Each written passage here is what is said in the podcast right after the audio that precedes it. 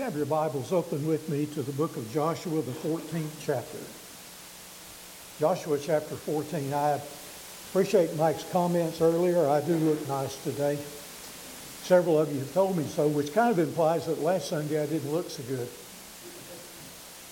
Anyway, this is not my preacher outfit. This is my memorial service outfit for the funeral at 2 o'clock.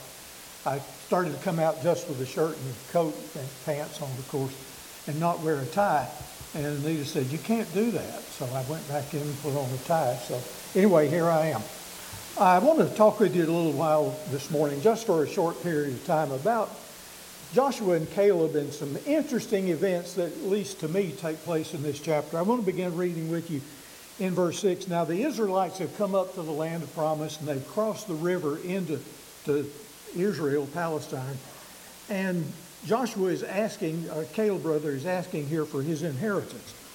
Verse 6 Then the son of Joshua, the sons of Judah, drew near to Joshua in Gilgal, and Caleb the son of Jephunneh, the Kenizzite, said to him, You know the word which the Lord spoke to Moses, the man of God, concerning you and me in Kadesh Barnea. I was 40 years old when Moses, the servant of the Lord, sent me from Kadesh Barnea to spy out the land, and I brought back the, from him the word as it was in my heart. Nevertheless, my brethren who went up with me made the heart of the people melt with fear. But I followed the Lord my God fully. So Moses swore on that day, saying, Surely the land which your foot has trodden will be an inheritance for you and your children forever, because you have followed the Lord my God fully. Now behold, the Lord has let me live just as he spake these 45 years from the time that the Lord spoke this word to Moses when Israel walked in the wilderness, and now behold, I'm 85 years old today. I'm still as strong today as I was in the day of Moses sent me, as my strength was then, so my strength is now for war, for going out, and for coming in. Now then, give me this hill country about which the Lord spoke on that day. For you heard on that day that the Anakim were there. They have great fortified cities. Perhaps the Lord will be with me, and I will drive them out from before the Lord as he has spoken. So Joshua blessed him and gave Hebron to Caleb, the son of Jephunneh, for an inheritance. Therefore, Hebron became the inheritance of Caleb, the son of Jephunneh, the Kenizzite, until this day, because he followed the Lord, the God of Israel, fully. You get that? He followed the Lord fully three times in that passage. I did exactly what God said. Now, I want to talk with you about Caleb and some interesting things, at least to me, in that passage, because he says some things that just intrigue me. Uh, I want to ask you this first. How long can you live on a promise from anybody? Not very long, because you know how we are down here as human beings. We'll make a promise. Uh, if you'll be good to the little kids, I'm going to take you to the store and we'll get you a toy. And you never go to the store. And you never get them a toy. Maybe they haven't been good, whatever the reason may be. We have so many unfulfilled promises here. God is true to his word, and that's something I want all of us to understand. But uh, Caleb just says some, some things. He's 85 years old. And he says, My strength is today just like it was when I was 40. Either he didn't have much strength when he was 40, or he is an unusual man. I, that, we've probably got some guys here close to 80, some of you a little over 80. Can, can you say that? I'm in my late 70s, I guess. I can't say that. Caleb does. He's trusted in the promise of God. And the lesson here is for us. I'd suggest to you, first of all, that Caleb is not a whiner. Israel was. Book of 1 Corinthians, about the 10th chapter. Paul is rehearsing to the people what all the Israelites did that caused them to die in the wilderness. They were murmurers, murmurers. It's the sound of people talking underneath their breath. It's a sign of sullen discontent. And I just about guarantee you that every one of us have been whiners. Now, we, we, we are not like Caleb was, okay? Can you imagine what he and Joshua both went through?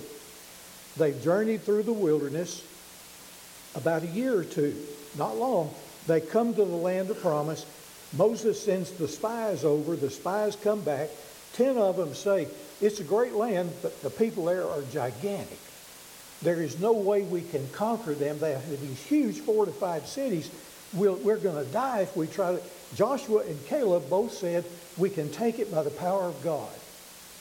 And God turned them back. Can you hear Caleb saying to God, I did exactly what you said.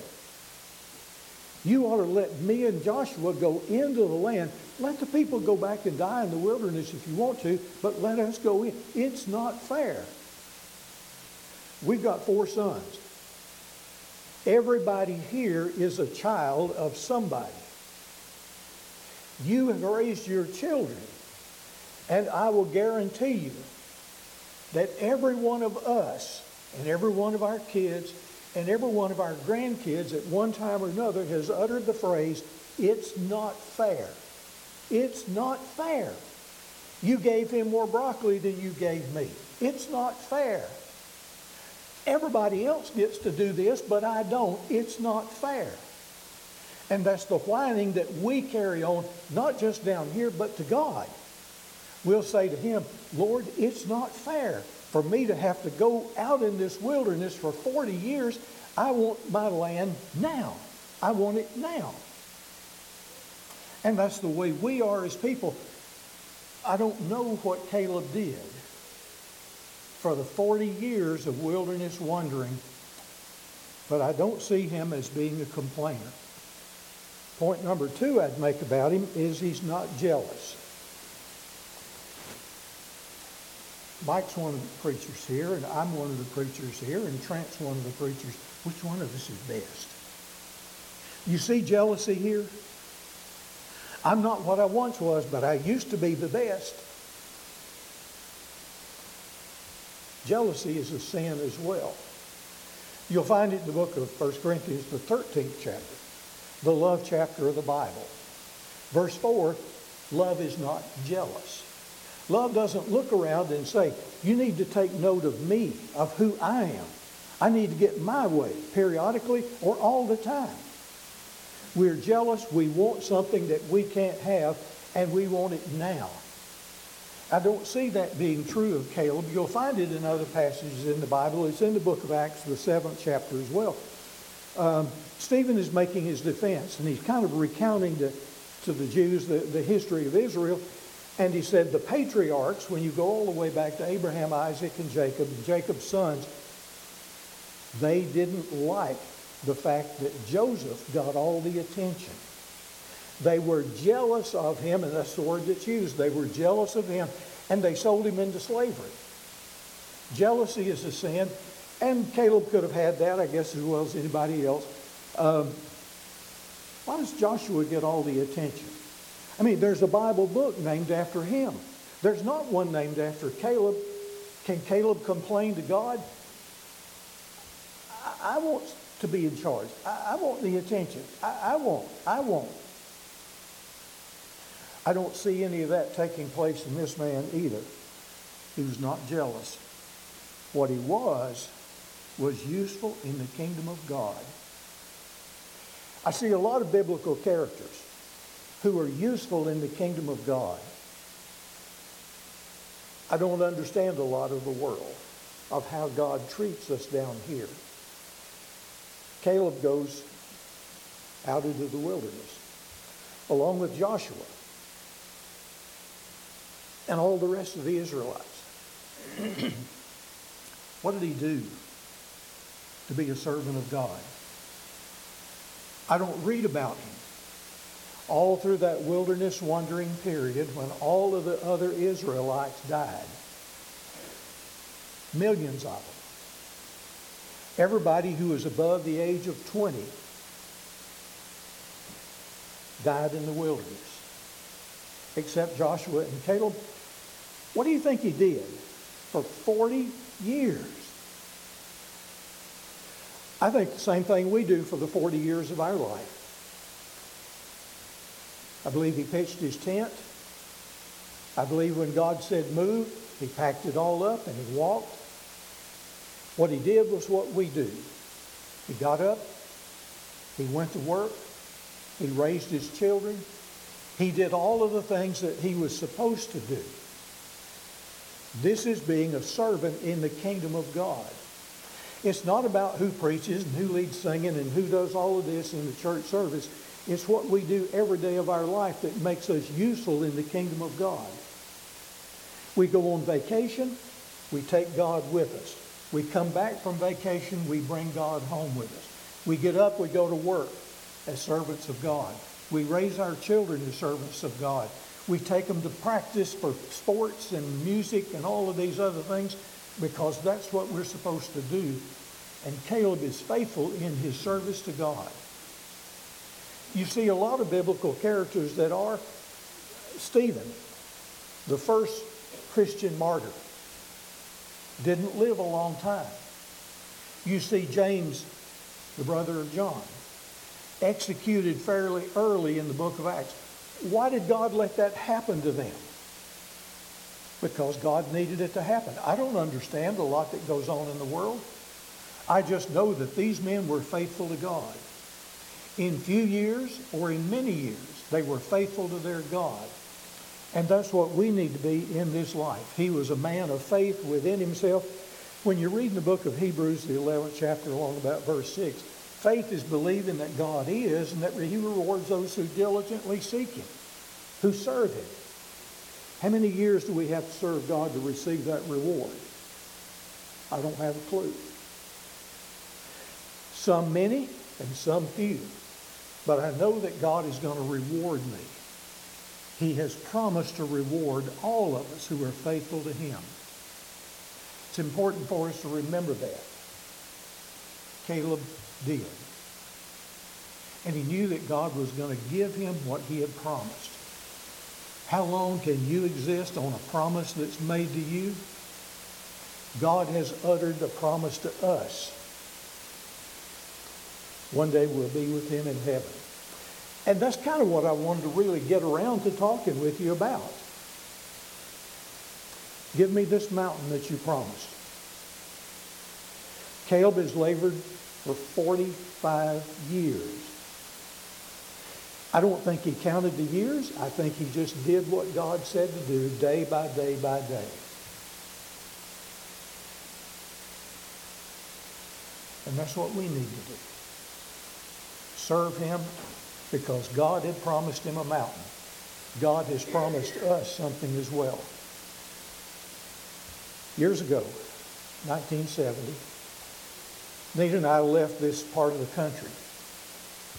We went away, preached some in Georgia, preached some in North Carolina. Last 14 years in Texas. I loved the experience in Texas. I loved all of the places we've lived.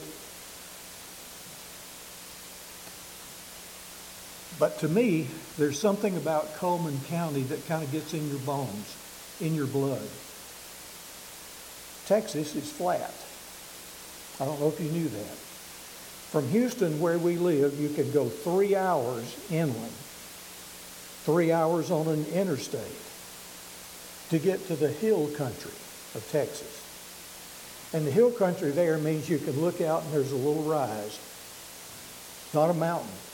Not a hill. And I promised myself I will not die here, Texas. So we came home to the hills and hollers of Coleman County. It's not a hollow, it's a holler. You have to get the enunciation correct.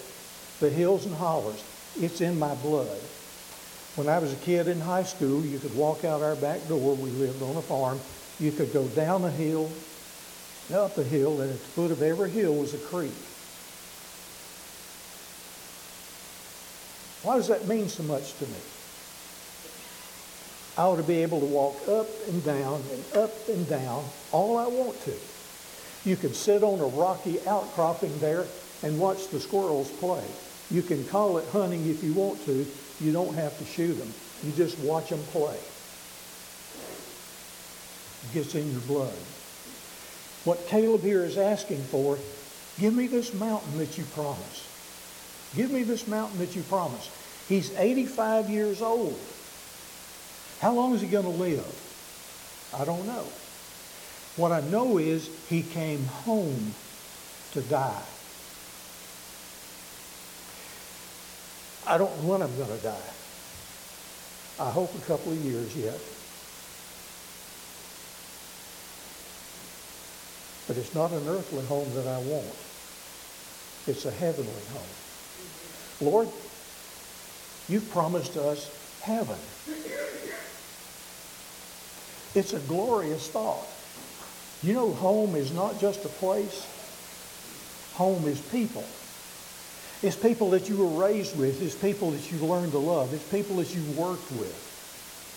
That home in heaven that God has promised us is populated by people, souls of people, family members, friends, loved ones that we've worshiped with in different places for years, and we've watched them die with the thought that one of these days we're going to be with them again. God has promised me a home. He's promised the same thing to you. And we need that in this life. We need to be faithful to our God, to hold on to Him, to serve Him every day of our life, so one day we can go home to be with Him in heaven. And that'll be a glorious sight. We want to offer you at this time the invitation of the Lord. If you're present and you're not a Christian, that's a home that's not promised to you. What you need to do is respond, be responsive to the invitation of our Lord.